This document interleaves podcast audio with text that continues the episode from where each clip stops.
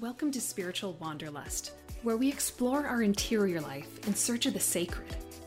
Many of us will travel the whole world to find ourselves, but here we'll follow those longings within to our spiritual and emotional landscapes.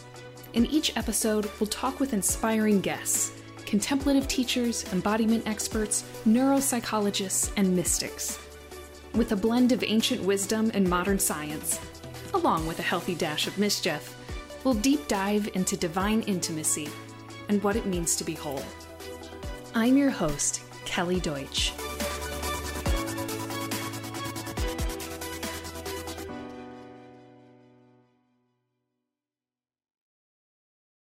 Hi, everyone. Kelly Deutsch here, and today I'm being joined by Mark Kutolowski. Um, I'm excited to have him here with us. Um, I've been looking forward to our conversation. Mark is a lay contemplative, and he's been exploring the intersection between Christian spirituality, the body, and the natural world for 25 years. Um, he's a Benedictine oblate, he's a wilderness guide, and he's an instructor of this Russian martial art called Systema, which I'm excited to hear about too, because it's possibly the only, perhaps, um, embodied martial arts that's based in Christianity and Orthodox Christianity. I'll ask you more about that later, Mark. um, Mark and his wife, Lisa, are co directors of Metanoia Vermont, which is a small nonprofit um, based on their homestead with a mission to nurture the way of Christ through work and prayer and relationship with the land. So I know embodiment is very important to many of you, and I'm excited to talk about with you about it today, Mark. Thank you, Kelly. It's great to yeah. be here. Absolutely. Well, to get us started, I would love um, to start with the question just what is embodiment? How would you define that? Because I know it's something that's very popular and a lot of us know that we need it, but sometimes beyond just having a general awareness of what's happening in my body, we're not really sure what that all includes. Mm-hmm. So, what would you, how would you define that term? Sure, that's a that's a great question. When I think about the the human person, um, I think about the Christian anthropology that you see often referenced in like the New Testament letters at the beginning of Paul wishes that his hearers are well in body, soul, and spirit. Hmm. There's a sense that we have three parts um, a body, you know, our physical form that's expressed in the world, and then our soul, which I might think of as our personality. It's the Greek word psyche. So it hmm. also is, you know, both our emotional self, our mental self, and our uniqueness and our personality. And then, which is also an interior aspect of ourself. And then there's our spirit, which is the aspect um, where we're connected to the divine indwelling into God's presence that is more transpersonal, yet still contained within our being. Hmm. So to me, embodiment is a state where both soul and spirit um, are in intimate connection and relationship and expression in the body so that hmm. my body is bearing and expressing the reality of both my soul and also my spirit and to some extent if we might even say of, of god's spirit hmm. um, finding a, a place a dwelling place within our body and i think that's an invitation to all of us as incarnate beings or as in the christian tradition we'd say it's made in the image and likeness of god but it's by no means a guarantee by the time we, we come into adulthood that we're able to keep that that um, connection and that and that shared uh, uh, presence and awareness between those three aspects of the self. Yeah. Why is that? Why do we lose that sense of connection between body and spirit and soul? Yeah.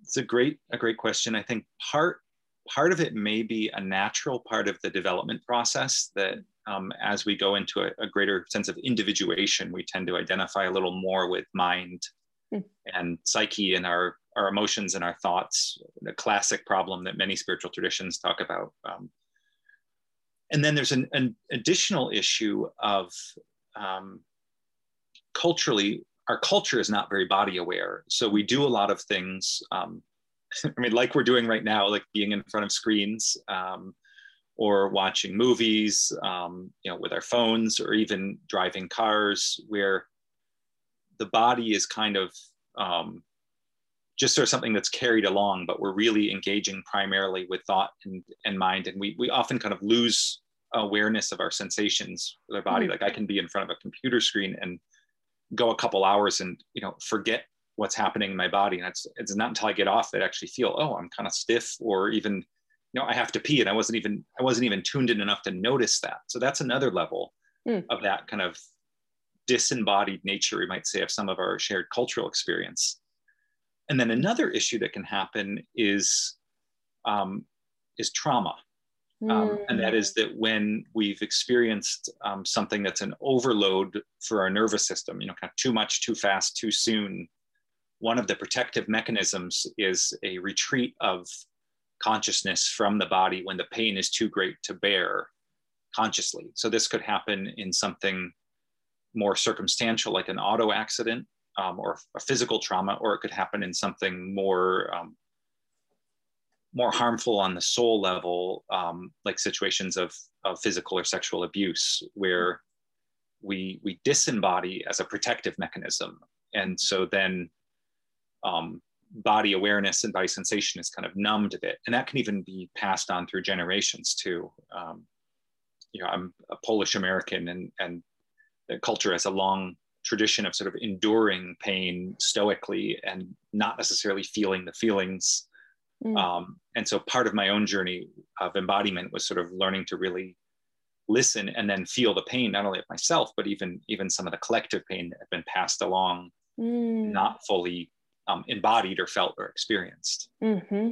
Yeah, I've I've just been reading recently. Um, it didn't start with you, which is one of the mm. books that really helped catalyze that um, intergenerational ah, exploration, yeah. and that's been so fascinating to see how much we can um, even just on an epigenetic level, you know, the yes. genetic changes that ha- um, make us respond differently to stress and anxiety and things, and all the studies that they've done, both in humans and in animals, of you know, yes. survivors of the Holocaust and their offspring, you know, which my yeah. grandpa was one of them, or yeah. um, you know, people after 9/11, and it's yeah. remarkable to see how much we are affected by things that we didn't personally experience, you know, and yes. I mean, that's, yes. I feel like the big um, discussion, um, the book, My Grandmother's Hands, you know, the interracial, yeah. yeah. Um, yeah, just burden that's carried by generations. It's, yeah. and that it's carried in, in the bodies of both, you know, people that are in the role of oppressed and also in people in the role of oppressor and mm. so if we if we only try to address some of these these big issues cognitively and with a, a, sort of a sense of will you know you should be able to do better if we don't address the trauma in the body i think we'll, we'll have limited success. So it's it's it's real i think it's it's wonderful that these sort of dimensions of um, of social um, social issues and social evils is, are starting to enter the conversation. Amen. That's so big. And i i'm sure for many people listening but also for me personally to say addressing trauma through talk therapy or spiritual direction or any of those things where it's a, a more disembodied thing it just it can only go so far you yeah. know and so addressing it more on an embodied level where it's stored in our autonomic nervous system and our muscles and everything yeah. else the patterns our epigenetics i mean wow it's remarkable yeah. to see what what changes can happen yeah yeah no it's, it's an exciting time to be able to be entering yeah. into some of these realms. Yeah. You kind of hinted while you were sharing there that, you know, because of your heritage, it took you some time to actually come home to your body in a sense. So mm. I'm curious if you would share a little bit of your story about how you came to a place of being more embodied.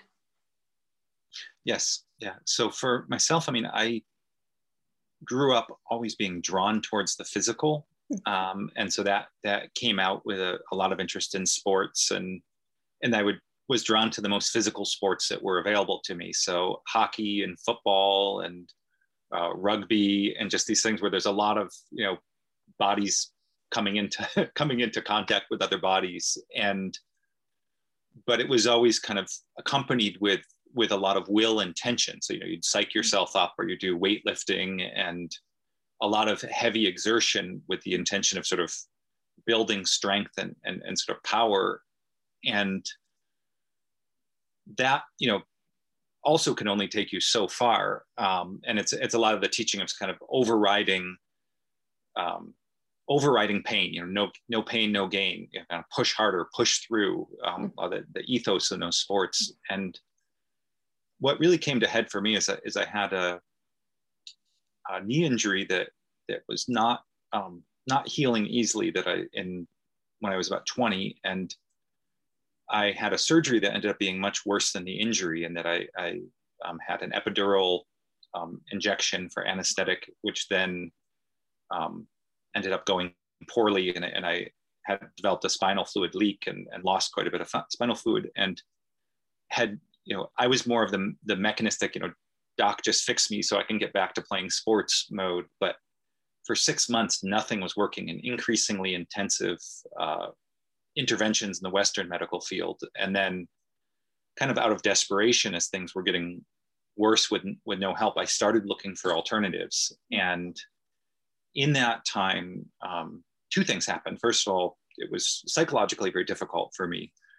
And I first was exposed to the Christian contemplative tradition and practices and learned about centering prayer and spent some time at a Benedictine monastery um, at Mount Saviour in, in upstate New York, where I'm still an oblate.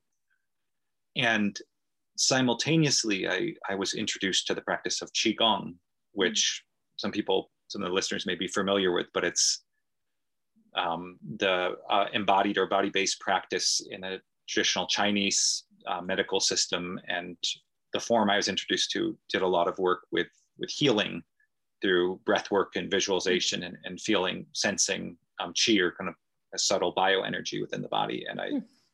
I recovered within within a few months of being given practices that I did for two hours a day every day. So, and it just, and I started feeling all these the, energies and sensations in my body that this whole other aspect of the human experience that I never even knew existed. So it was a hmm. huge eye opener for me, and and I got better um, in a way that didn't fit with the Western model. Model like I nobody ever you know he, nobody ever patched the hole in my spinal um, you know the, the sheath around my spinal cord but i stopped having problems and started feeling much much better. And so that began a journey of exploring this whole realm um, again i was only 20 and that continued um, exploring within that realm of, of qigong for about a decade until i well i still you know i still um, have awareness of that practice and, and i'm grateful for it but i shifted my focus towards the um, to the Russian tradition when I discovered that in 2008, um, because it, it, helped to kind of bridge the world between the physical practice I was doing and the spiritual practice as I was doing. Because as you mentioned, it, it is a tradition that emerged from the Orthodox Christian practice, and there are there are subtle differences, but a lot of also um, complementary themes with the, the, style of qigong that I had learned mm. earlier. So yeah. Would you tell us a little bit about that, uh, this sistema, the, the Russian practice? Because, uh, and also why, why would it be important that it has a Christian foundation?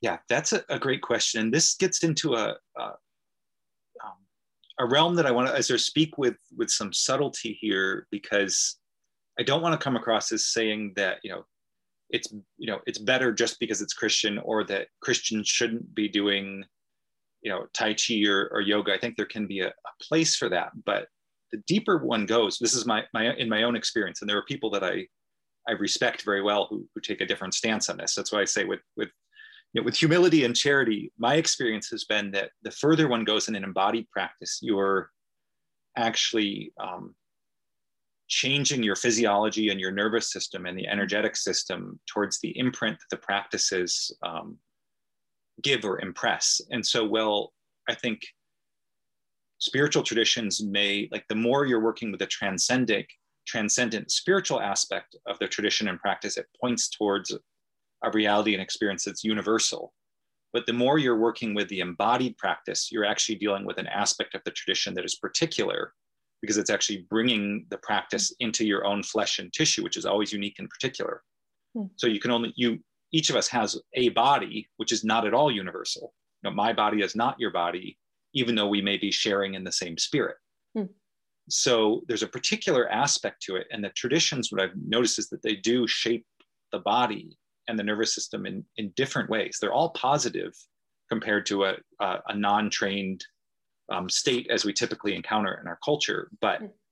they're different. and so for me, the Systema brought a unity to the um, the themes of, of the Christian contemplative path of the um, self-emptying uh, or kenosis in Greek and the um, the incarnational aspect, the, the, the emphasis of God entering into the body, becoming body, uh, image of Jesus and the transfiguration, sort of becoming a body of light. These are all themes that are, are very important. And, and Christianity has a particular take on these things. The value of suffering um, is another one that hmm. Christianity has a lot to say about how um, willingly um, embracing and being present with our pain in dialogue with both God and the pain can be transformative for ourselves and for the world, you know, sharing in the sufferings of Christ. So Systema has um, practices that are in relationship and dialogue with those spiritual themes in a way that the qigong practice that I was doing did not. Mm, mm-hmm. um, again, even though there were many things that were beneficial about it. Um, so, so for me, it really did bring a whole nother level of, of unity between body and spirit to um, engage with this tradition that emerged from the, the Christian mm. Christian strain. Um, my attention was snagged by something you said um, around suffering and how how Christianity can finds it to be transformative or at least potentially transformative. Potentially, yes, and I, I, would be curious um, to hear a little bit more about that because I think a lot of people. I mean, it's part of the human condition, right? We don't know what yes. to do with suffering. And that's yes, what a lot of religions are trying to respond to right. in essence. And right. I'd love to hear your thoughts on how Christianity and maybe um, in particular what you've learned through Systema how that yeah. has helped you um, respond to suffering okay yeah well let's let's break that down in, because there's so much there's so much there it's such a rich topic so let's yeah. talk a little bit about the so the more theological piece and then i want to to and you can help me to remember if we if we go off on a separate track to talk about the what that looks like with the embodied practice of systema because hmm. there are some very practical components to it so, first, in the broader kind of theological sense, I find it's very helpful to think of the root of the meaning of the word suffering in English, which is what we commonly think of suffering in terms of experiencing pain, but it also means to allow. Mm. So you'll see in like more Shakespearean English, they'll say, you know, or the King James version says, you know, suffer the little children to come unto me. Jesus is saying, allow them, you know, allow it to be. So to suffer, in a sense, is to consent to the reality of the pain that we're experiencing, to suffer it um, rather than again the what we were talking about earlier to um, to numb to it or to push it away or to repress it because it's too much. Mm-hmm. So so when we suffer, we're actually experiencing the sensation of the pain, and if we have the capacity to suffer, which requires a certain amount of spaciousness and peace in the body, the suffering can kind of move through. Um, when we don't have the capacity, then again, there can be an overload where it goes into numbness or the pain is kind of stored in our tissues. And that's mm. that's a negative experience for us. But then if we happen to say later in life be in a position of power over others and we haven't um, we haven't dealt with that unprocessed pain, we may tend to pass it along or pass on a new pain to others, mm. um, un- totally unconsciously. And so we we perpetuate this the pain in the world by not being able to suffer it ourselves. Um, and I think Jesus is the, the great image, Jesus on the cross, of refusing to pass the suffering along, but taking it in um, and, and bringing it, you know, bringing it to, to surrender to God and feeling it in his body, you know, to the point that it was completely overwhelming. Mm. And the mystery is also transformative, you know, that, that the story doesn't end with his death, it ends or it continues with the resurrection. Mm-hmm. So with the mm-hmm. transformation of the suffering. So I think there's a there's a great um, image or archetype of the transformative effect of suffering in the image of of Jesus, or even in, in Isaiah's passages about the suffering servant, you know, prof- you know prophesying about that mm-hmm. centuries earlier, that that healing even of the collective, we must say a collective mass of pain of humanity by taking it in and then in relationship and conscious awareness of both holding the pain in the body in dialogue with the infinite love and presence of God, also felt in the body. There's an alchemy that kind of goes on that I think brings about healing of the suffering of the whole. Mm. And um, while I hesitate to talk too much about my, my own experience, um, I think this is the kind of thing that we, we do need to talk about is that over my journey with this, this work, it sort of went from primarily an experience of dealing with my own pain and my own suffering and some of my ancestral to later beginning to experience some of that, not not even that much in my, in my day-to-day life, but there are periods where, where I've been, you know, led or invited by the spirit to spend time in solitary retreat and wilderness retreat. And there is a, a sense of sometimes of feeling the pain of the collective coming into my body and being given that invitation to hold that in prayer mm. and feeling some sense of some of that moving through. And it's just a mm. little hint and a little glimpse of, oh, this is some of what the Christian tradition is talking about this transformative power of suffering, mm. um, united to the suffering of Christ. Um, yeah. So that my own body is in, in some little way part of that cell of the mystical body of Christ that is doing some continuing to do some of that work in the world and that's you know paul has that that mysterious line i forget which epistle it is where he says make up you know in yourself what is lacking in the sufferings of christ and i was just thought what is he talking about until this experience like oh it's not mm. lacking in the mystical body of Christ, but what he's mean is that body continues in space and time, and those who are united with it can share in that same embodied suffering mm. um, and be a blessing for the world in, in, doing so. Yeah, that's beautiful. I mean, growing up Catholic, we would call that redemptive suffering, but I've right. found very few people who can express it so eloquently, you know, instead yes. of like, well, just offer it up, you know, unite right. your sufferings to Jesus on the cross. And it's yeah. like, there's a little more to it than just saying like all right jesus this is yeah. yours and when it's just said cognitively like that it, there's the danger that it actually becomes um, the opposite like it becomes mm. destructive it's saying you know just you know just endure your suffering but if you don't have the tools to really experience it in your body it, it can feel sometimes like it's it's dismissive of the reality and the depth and the pain of the suffering so i think you know, it's one of those things that is both transformative power in the tradition and held wrongly. It, it can mm. it can be damaging. I mean, yeah. I know plenty of people that have grown up Catholic that have had a, a negative experience of that type of oh, language held held uh, poorly. Mm-hmm, mm-hmm. Yeah, it can end up becoming like a spiritual toxicity kind of thing where yeah. it's yeah, just like endure it, have fun, right. you know. But or even or even people over identifying with that as a role Oh, um, sure. Like I'm, you know, I'm the I forget what the term. The martyr. Is. A victim, a victim soul. That's a term. You know, that God sure. is making me suffer, and aren't I saving souls because I'm suffering so much? And, and it may just be that you're actually, you know, over identifying with with with pain and mm. and not not holding it in an embodied way. So. Mm. Um, but you but you see that because a person who's holding who's not holding their pain in an embodied way even if they talk about how great it is there's a harshness and a a dissonance um, and a bitterness that goes along with it, where somebody who's truly experiencing embodying suffering, there's humility, gentleness, patience, um, mm. self-control. You know, the fruits of the spirit. They're they're there, and if you see them there, you know it. You yeah. feel it. You're safe in their mm. presence. Um, yeah.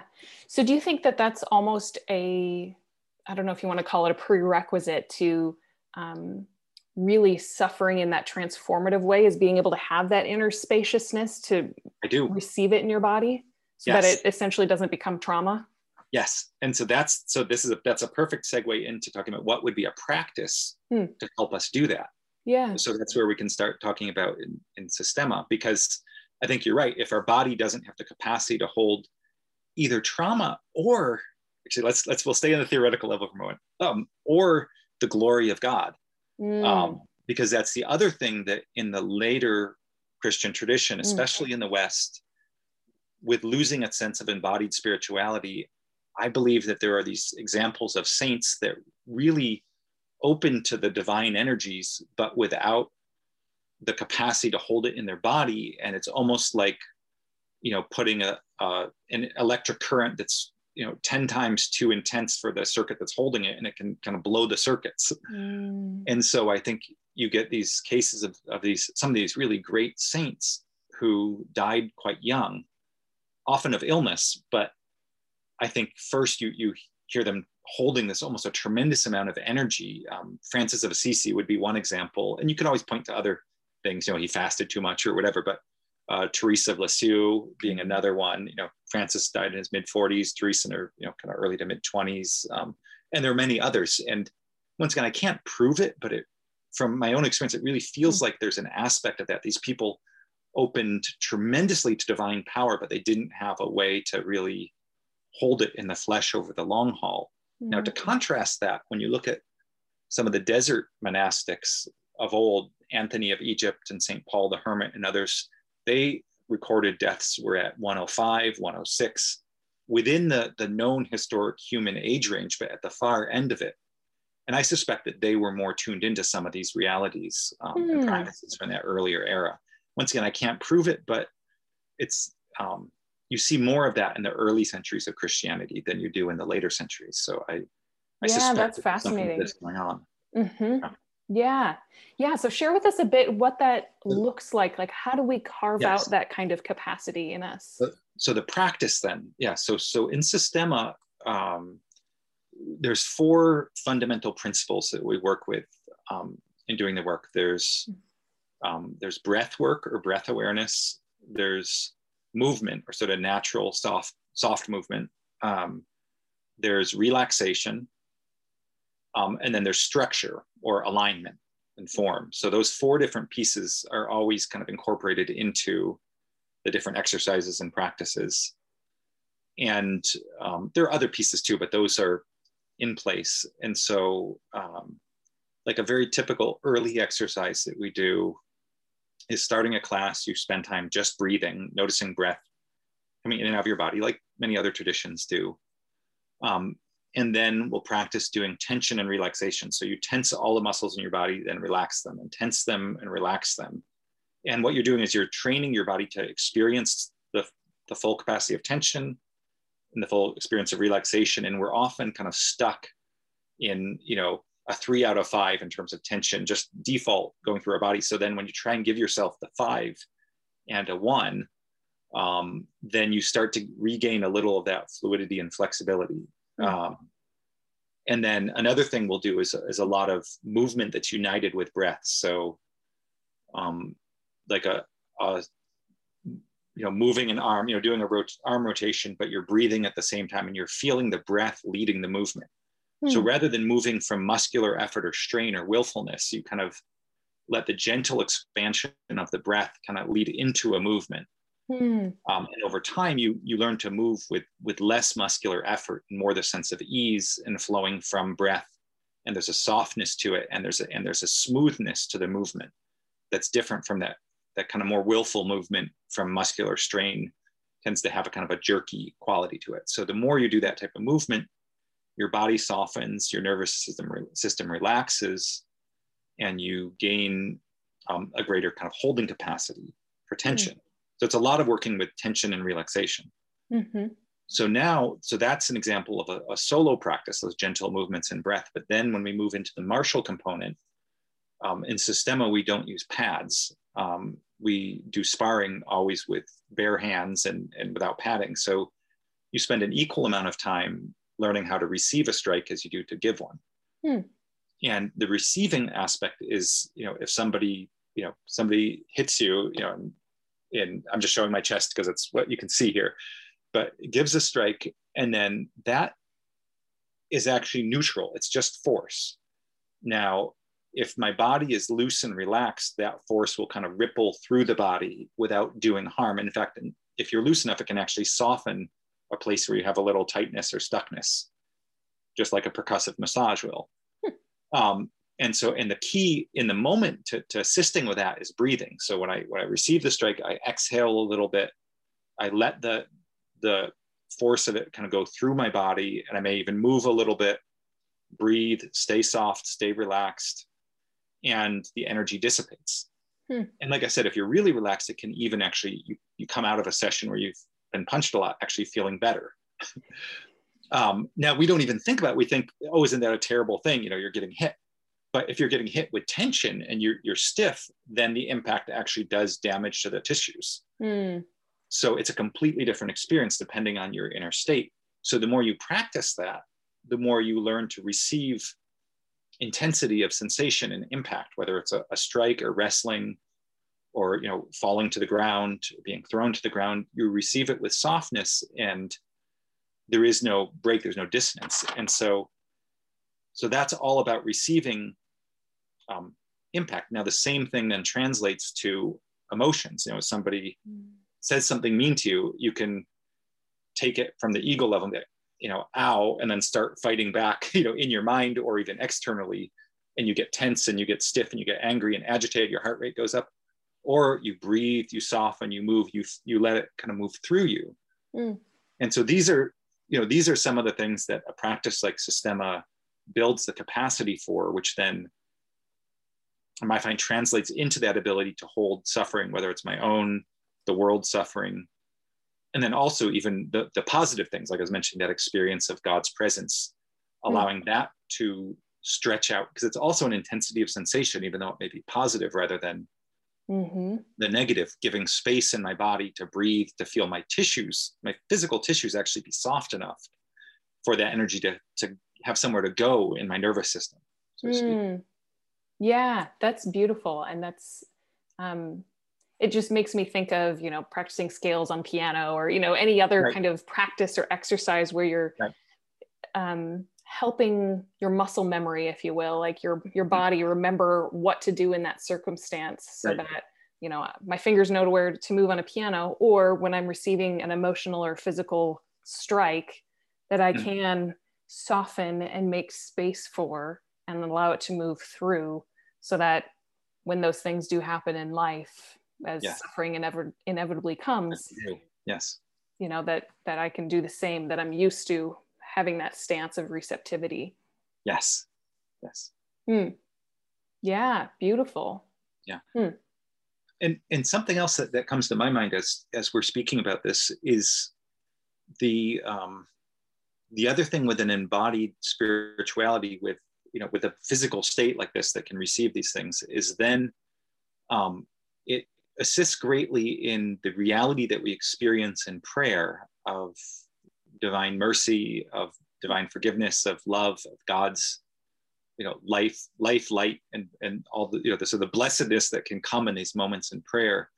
It allows those um, those experiences to be more connected to our embodied experience whereas without that if the body is is in a state of tension and stress i think what can often happen is when we go to prayer to silent prayer um, a practice like centering prayer or christian meditation um, or some other meditative practice um, we can experience peace and stillness in meditation but it, it, tends to have almost a dreamlike quality of being happening out there somewhere else mm. apart from the body and then when we come back to being in our body and moving, it's ow, stiff, pain, uncomfortable. And so they become kind of two different worlds. Whereas the more we we allow and, and prepare the body to be open and soft, I think there can be a bridge between the experiences of the interior reality and prayer that then manifest more fully in the body. Mm. Um, and so there's this link or a unification again between uh, body and spirit and body, soul, and spirit that happens, um, I think is you know uh, a critical work in our time to to allow that to happen. Yeah. Wow. My my insides are just like processing all of this and putting together pieces from my own life and hmm. um, mm. periods of of illness where um, you know when it felt like my life was falling apart but really just trying to continue to open and receive and what was happening both on a on a physical level, emotional level, and a spiritual level in that kind of gesture of that interior stance of openness. Yes. Yeah. Hmm. Hmm. That's lovely. So do you, I, I don't even remember, do you teach Systema? Is that something that you are active in or is it a personal practice? Uh, both, both. So I've, I've been practicing since 2008 and then I, I became an instructor in I guess instructor in training in 2015 and then a, a, a full instructor in, in 2016. So it's been hmm. about five years. Um, and I, I mean, our life at our homestead is, you know, we, we live in a small town of about a thousand folks. And so there've been a few years where we had a weekly systema practice, which would always just hmm. be a few people in the, the local school gym, you know, and, and off hours. And then uh, currently uh, my wife and I have been experimenting with doing a specific, uh, not so much teaching the martial part of Systema, but um, doing a once a month, uh, we call it day of practice and integration, where we have a Saturday, it's a, a four hour or so time specifically looking at the relationship between these types of embodied practices, drawing hmm. heavily from Systema, though not exclusively, and prayer. So it's an integrated day of, of kind of embodied prayer practice. Um, yeah. Um, do, we started that this summer and uh, we have our third one coming up um, soon. So it's kind of a once a month um, activity. Yeah, that sounds lovely. What what do you find? I mean, a I assume most people, I mean, unless they've met you or know you for a long time, have probably not heard of this before. Right. Um, so I'm curious what they think of it and what impact it has on on people who come. Yeah, yeah, it's a it's a good question. Well, um, first one one thing I'll mention, and this will be relevant to people hearing this um, this recording or this um, this talk, is that um, if you just hear Systema and then and then go on a, a, YouTube kind of deep dive, you'll see lots of images of of, of combat Systema. Mm. You'll see very little about what I'm talking about, the more subtle realms. And and mm. culturally, in the Russian culture, there is a lot of that of um. Not being a little too forward with some of these these subtler elements. I do think it's worth our, our speaking about, but just to just to mention as a caveat, because what I well I've had retreats where I bring some of these practices forward and we'll you know meet you know one day and do some of these practices and talk about it, and then the next morning I'll see people come in wide eyed because they've just watched oh. you know videos of people in the in the Russian military you know hitting each other with sledgehammers or something. I'm like, is this really what we're doing? well, it's part of the same whole world, but it's you know it's just like um, you know just like Buddhist meditation and you know, watching Jackie Chan beat somebody up in a movie, like they're both tied to a traditional Chinese sure. practice, but they're they're very, you know, there's lots of diversity of how those those play out in in the mm. world. So I'll just mention that um, for people do a Systema dive. But um, what I find to, to go back to your question, when when people encounter this for the first time, um,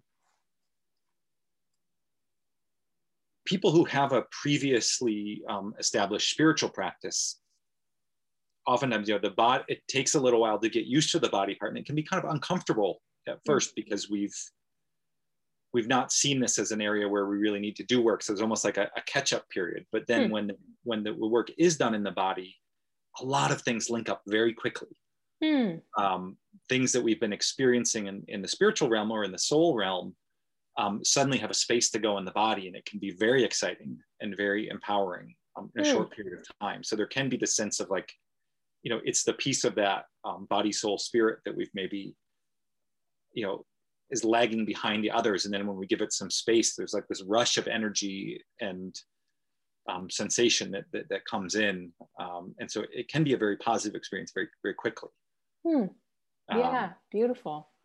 and and like i said and there can you know sometimes if the body hasn't been tended to for years or decades the body has things to say. You know there can be painful emotions and sensations that that arise as well. So sometimes there needs to be patience and ideally support um, of other people in community or um, you know a mentor or somebody that can work with you in processing some of that pain that arises sometimes we've been mm. disembodied for for very good reasons of self-protection and preservation. So I'll say that too, that sometimes that can can be an issue and it's good to be gentle with ourselves and you yeah. know the, the concept of um, titration of you know a little bit at a time you know going in feeling some but not not trying to push through not being overwhelmed you know mm. letting the experience settle pushing you know opening up a little bit more feeling letting the experience settle opening up a little bit more yeah, I'm glad you said that because I think it's um, easy for us, again, kind of the Western mind of like, I just want to achieve yes. and do this thing. And okay, yes. I'm going to be embodied now, you know, right. instead of recognizing that your body does have an inherent wisdom. And if, yes. if you've been disembodied, there's, there's probably a reason for it. And that there almost needs to be a um, development of trust as, as more space is being opened up so that it doesn't just, you know, have yes. all the boxes in the attic come crashing down at the same time. Yeah, that's that's that's really well said. Yeah. Yeah. Yeah. And and that's and that's also beyond the personal. You know, there may be our personal mm. trauma, like we talked about, that might lead to disembodiment, but also culturally. And so many of us don't have a lifestyle that, that encourages or supports that embodied mm. sensation. So, for example, if you're living in a in a city and you know, I guess not all of us go to work now, but but walking to you know walking to work or, or going on the subway, you know, you're encountering thousands or tens of thousands or maybe I don't know, maybe even hundreds of thousands of people in a very short period of time. If your senses are as open as mm.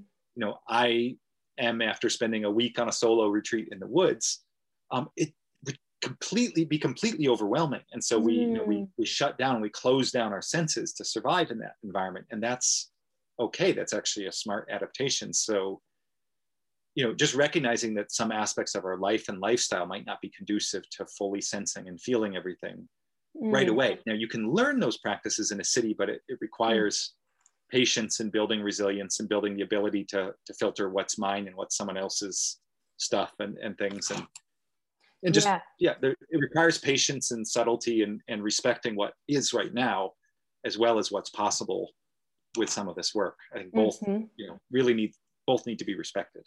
Yes yes. And i know i've talked about this elsewhere but um, discovering all of the science between behind what it means to be a highly sensitive person and have a highly sensitive nervous system. Yes.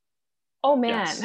that changes so much. And i i find you know I, the statistics are that you know about one in five people have a highly sensitive nervous system. But i don't know about your experience but i would guess in contemplative circles it's more like one in two.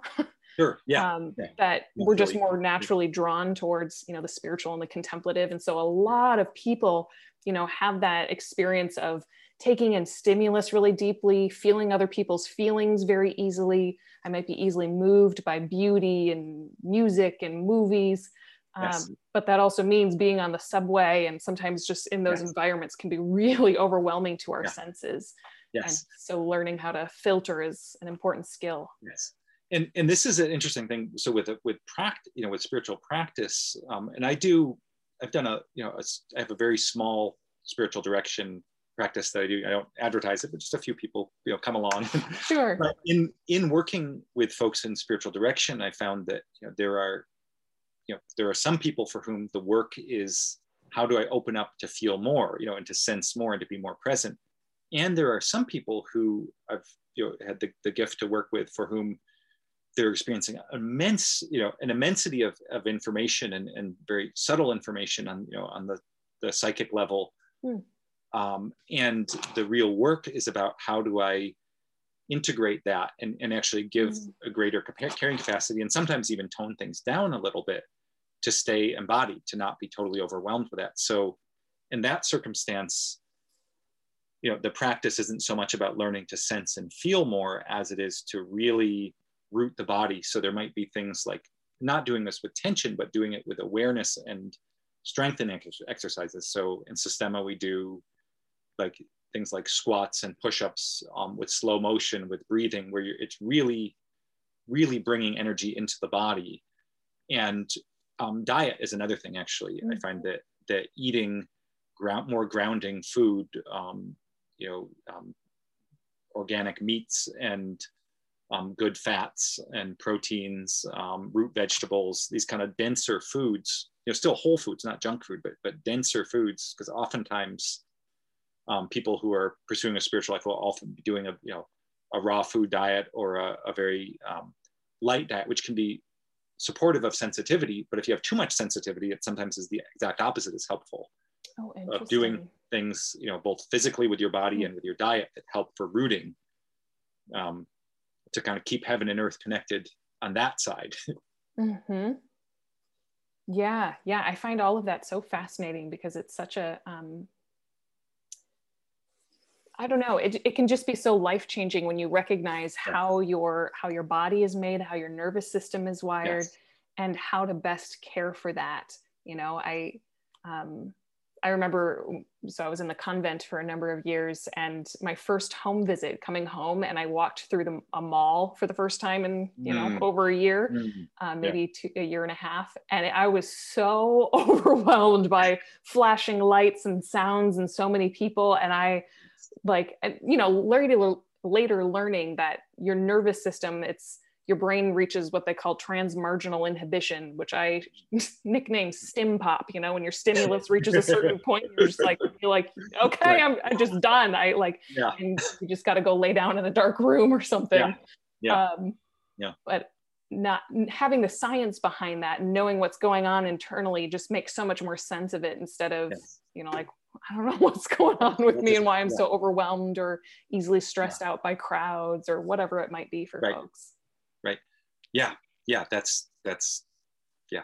Interesting. Yeah. So, so, fascinating. and it makes me think another piece with with the systema around this this issue of dealing with stimulation and sometimes too much is we do and I, I talked about a little bit with receiving strikes but there's there's just a part of the practice is learning to receive um, you know pain or unpleasant sensations with awareness with breathing you know working with a loving partner that's in, in the you know exercise partner in the in the, the exercise who's supporting you um, we can sort of learn to help build the capacity. And there are even solo practices. Like one of the ones that we do is working with breath holds. So um, you're doing breathing soft breathing and then you hold, do a breath hold for a long period of time. And then at the end you know your body of course experiences that as a, as a tension the systems all amp up and you hold as long as you can and then and then when you start to breathe again you you learn breathing in a, in a particular fashion that helps you to then come back to relaxation so you're training your body from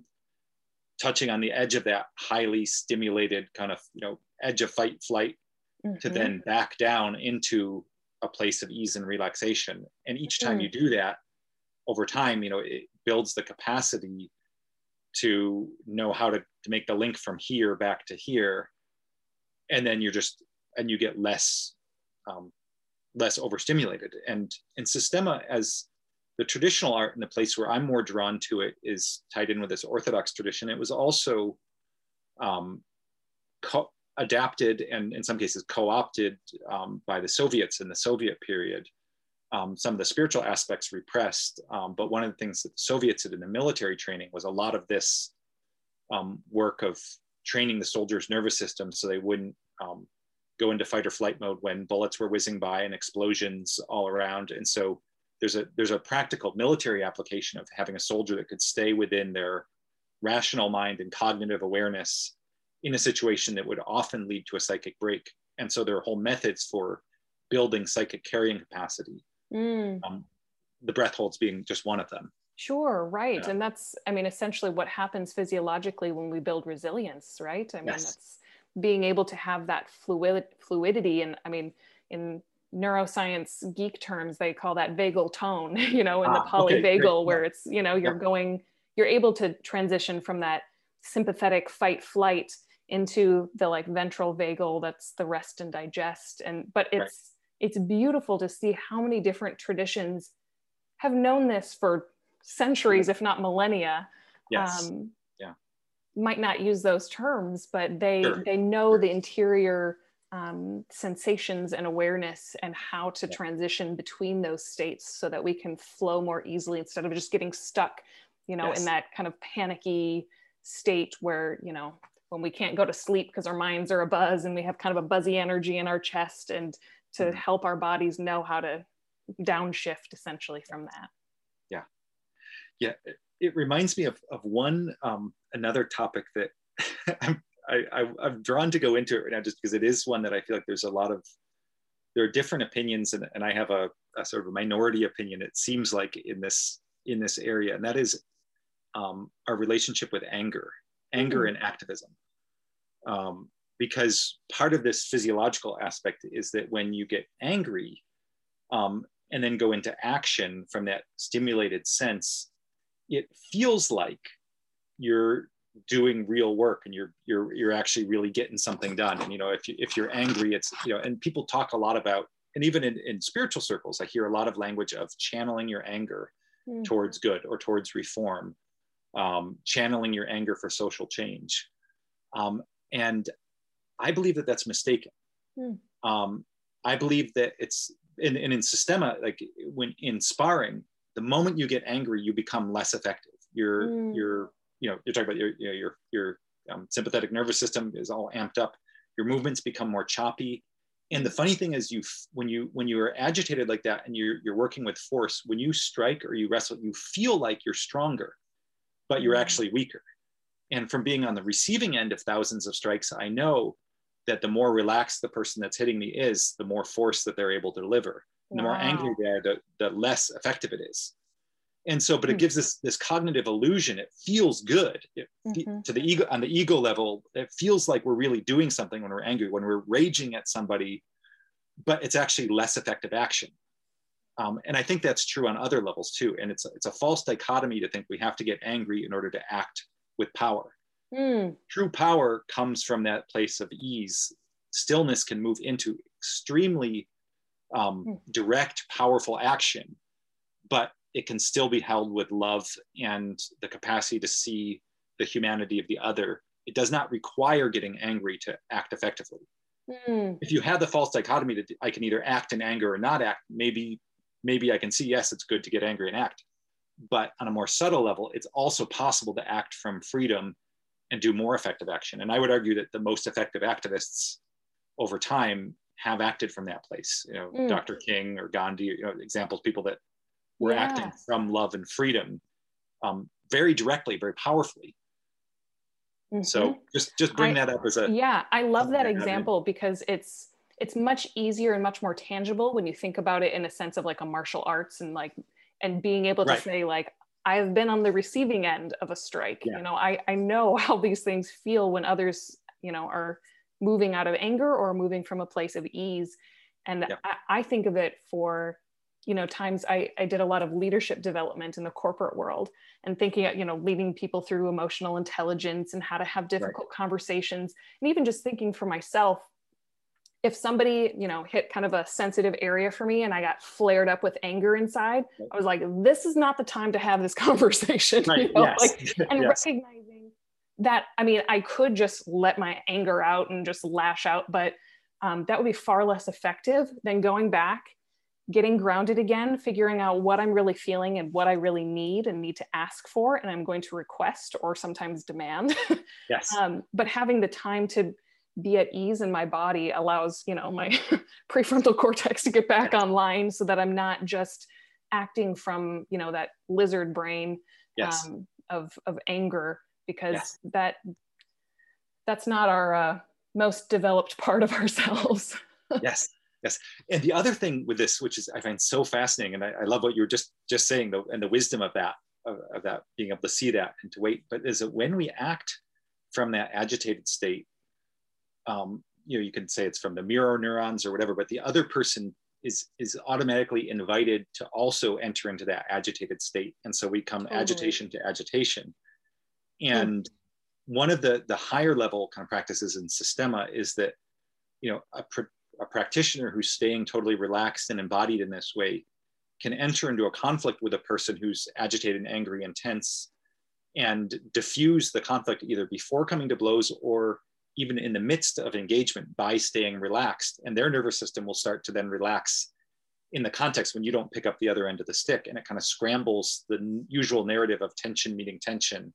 Yes. Agitation meeting agitation. So when you meet it with ease, you can actually diffuse that energy in another person sometimes when they don't even know what's going on because they just they're just they're not feeling the, the normal feedback that comes in a conflict yes yes absolutely i mean I, I just think of you know the handful of people that i've met in my life that have such a profound presence that you just i mean that's what happens when i listen to jim finley for example you know like mm. listening to his mm. audiobook on the right. um, path to the palace of nowhere merton mm and just listening to his voice you know it just like his nervous system speaking across the waves you know just calms me and i just want to go soak in silence for the next three hours you know yeah. and i think of yeah. people like that whose presence have such a profound effect right. um, that is a really concrete example of, of yes. what that kind of presence can do and to be able yes. to bring that to conflict or bring that even to activism yes. so that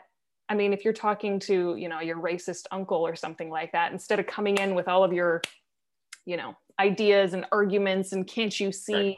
instead of right. a depth of presence um, that might start with curiosity. I mean, it, it changes everything, yes. like where you start from. And I'm sure it's the same in yes, martial arts. Absolutely. Like the starting point is entirely different yeah yeah no, I, I, agree and that yeah that capacity to be in that space of curiosity is, is tremendously uh, diffusing and when you start seeing humanity in another person and have this and then have the space in your body to be able to hold that that mm-hmm. um, you know the the um, complexity of that then very often the other person feels the space to then let down their guard and then that's when a, a real human exchange can happen yeah beautiful i i find that so incredibly important especially when there is such need for social change yes. that um, it is very easy to default to the anger because it does feel much more powerful yes. and like we're actually going to get something done yeah. instead of um, allowing ourselves to be transformed and allow suffering to pass through us, be receptive,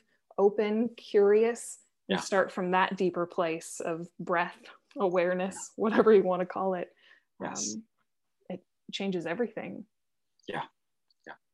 Yeah. Yeah. And I mean, it's, you know, it's a, it was a truism to say that, you know, the be the change you wish to, to be in the world. But, but the, the great gift of this type of work is that that's a gift no matter what is happening on the level of you know laws and reforms or you know whatever these more subtle things where there can be victories and setbacks and all that but this is always a gift to the people that we're in relationship with in any form mm-hmm. to be in this space and you know again speak about my you know my eastern european background and doing a russian martial art you know those of us you know those of us whose you know relatives distant or or recent relatives have gone through the the communist experience in eastern europe you know we have a little bit more caution about the idea of a big social reform that with the right ideas it's just going to make everything better because sure.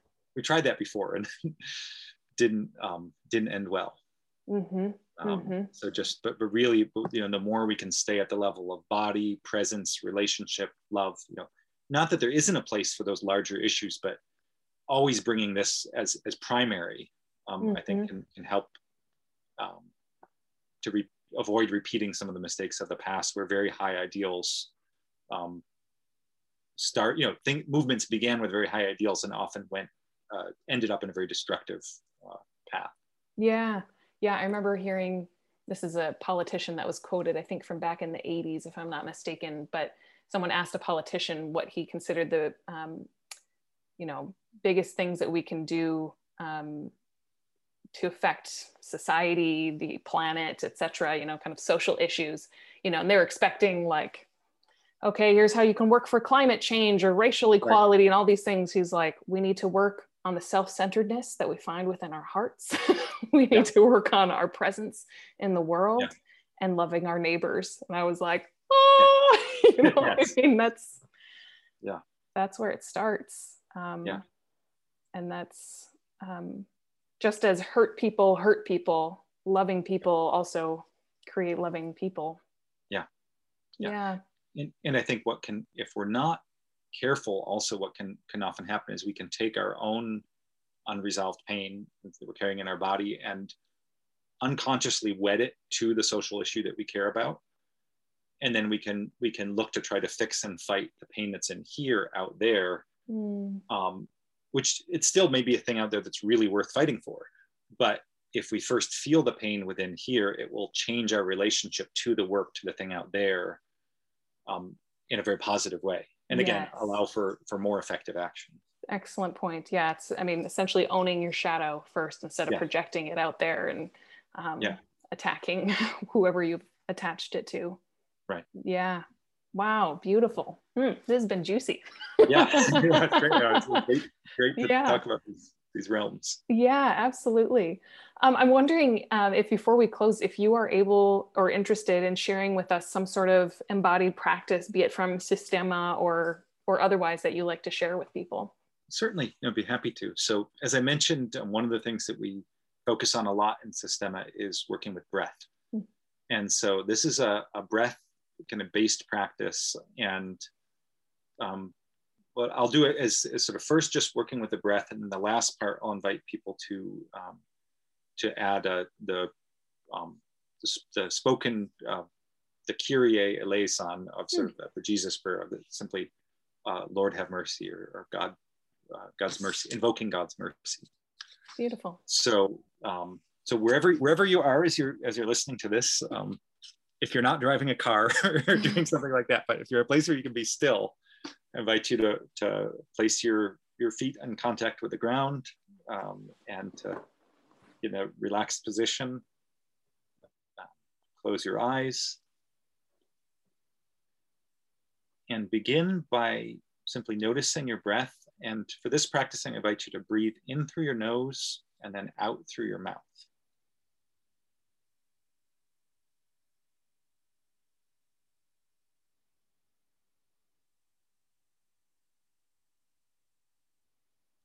I invite you to begin by noticing the sensation of breath coming in at the level of your nose and sensation of the breath leaving your lips through your mouth.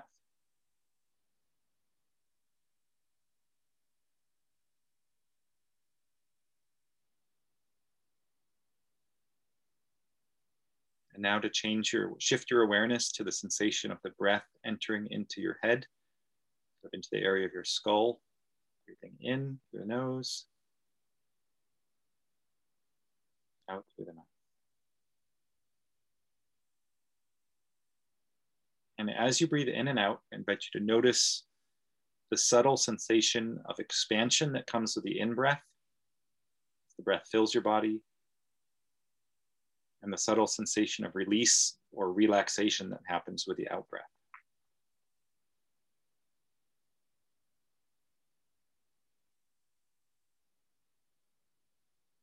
Now allow your awareness to shift to the sensation of the breath, breathing into your throat and breathing out from your throat.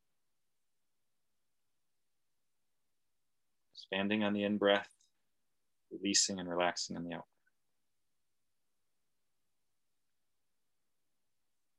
We're not pushing for maximal depth of breath, nor is it shallow. It's somewhere in the middle, just a natural, relaxed breath.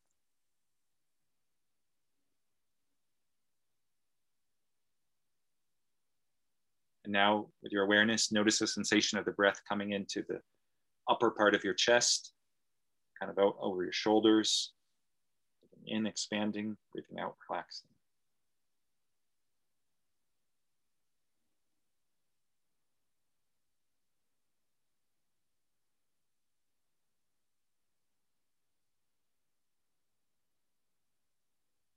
And now notice the sensation coming down into the fullness of your chest, your rib cage.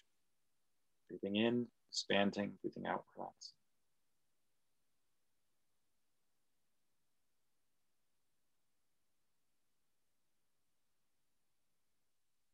Notice the expansion of the rib cage forward, the front of your body, breathing in, expanding, out, relaxing.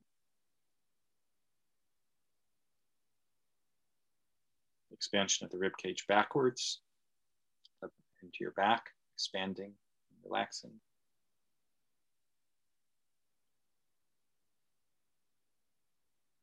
And now into your sides, the sides of your ribs, breathing in, expanding. And out, relaxing.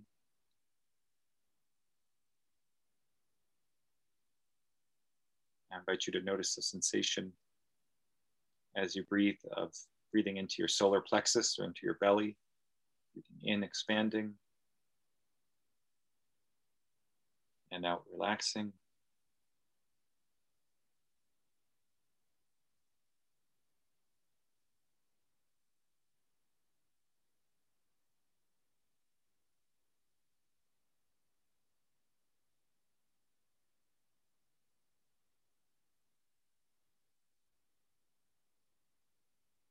Now the breath continues into your hips, into your pelvis, breathing in, expanding, out, relaxing.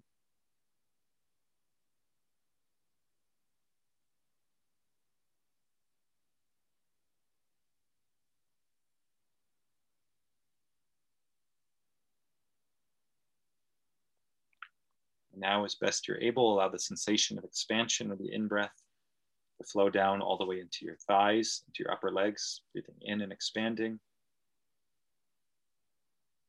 And out relaxing.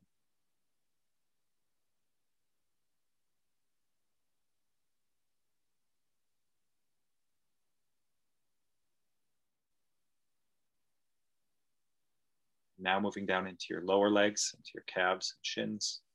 In, expanding, out, relaxing.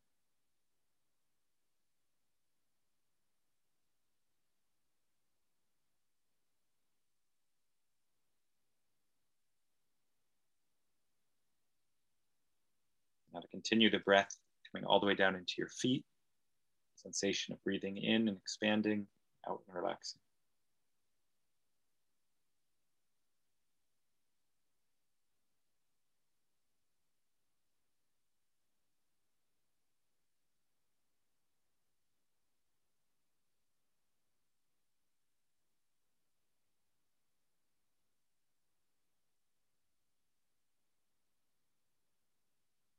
Now I invite you to bring that same awareness of breath expanding and relaxing uh, into your arms, so into your shoulders.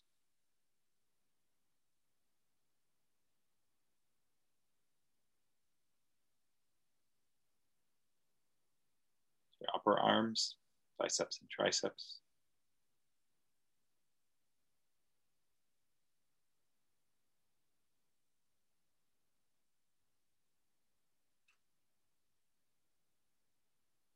Lower arms, forearms.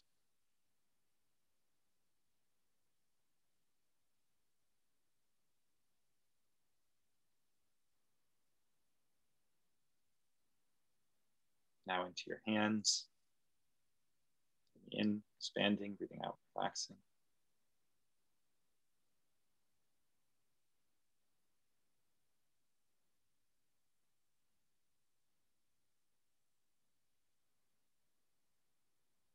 And now I invite you to allow that sensation to expand to your whole body. So as you breathe in, feeling the whole body expand like your body is, is one lung, breathing in and expanding. Breathing out and relaxing. Breathing in and expanding. And out and relaxing.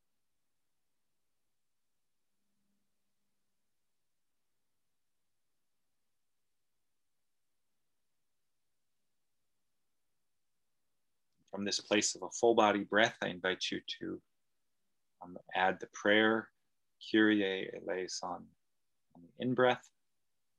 Same prayer, Kyrie eleison, on the out breath. So breathing in, expanding, Kyrie eleison.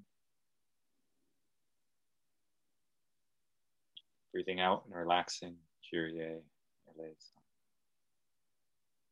Kyrie do this spoken softly, or you can do it simply keeping the, the prayer uh, within. Either way is fine. Expanding, breathing in, Kyrie eleison. Breathing out, relaxing, Kyrie eleison. In and expanding, Kyrie eleison. And out and relaxing, Kyrie Two more times, breathing in and expanding. Kyrie eleison. Breathing out and relaxing. Kyrie eleison.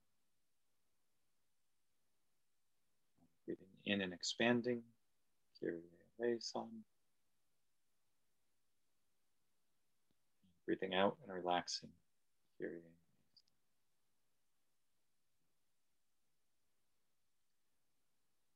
invite you to gently allow the awareness of the words of the prayer to fade, returning to your breath.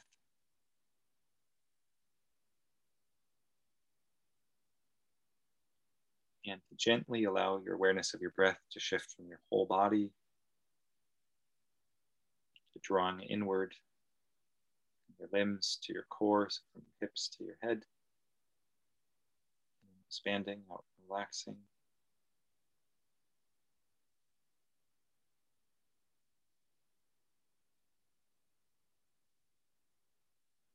Now shifting your attention simply to experience of your chest, expanding and relaxing, breathing in, expanding. Breathing out, relaxing.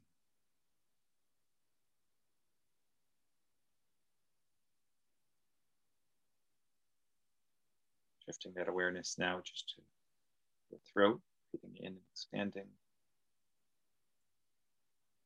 And relaxing.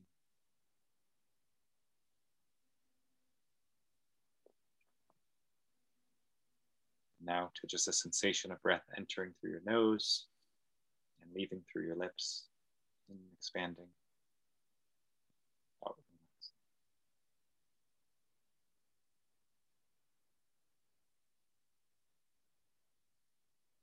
And when you're ready, turn your attention from breath to sensations. Maybe move your hands a little bit, move your feet, shift your position wherever you're sitting, and then gently open your eyes, tune in more fully to your outside environment.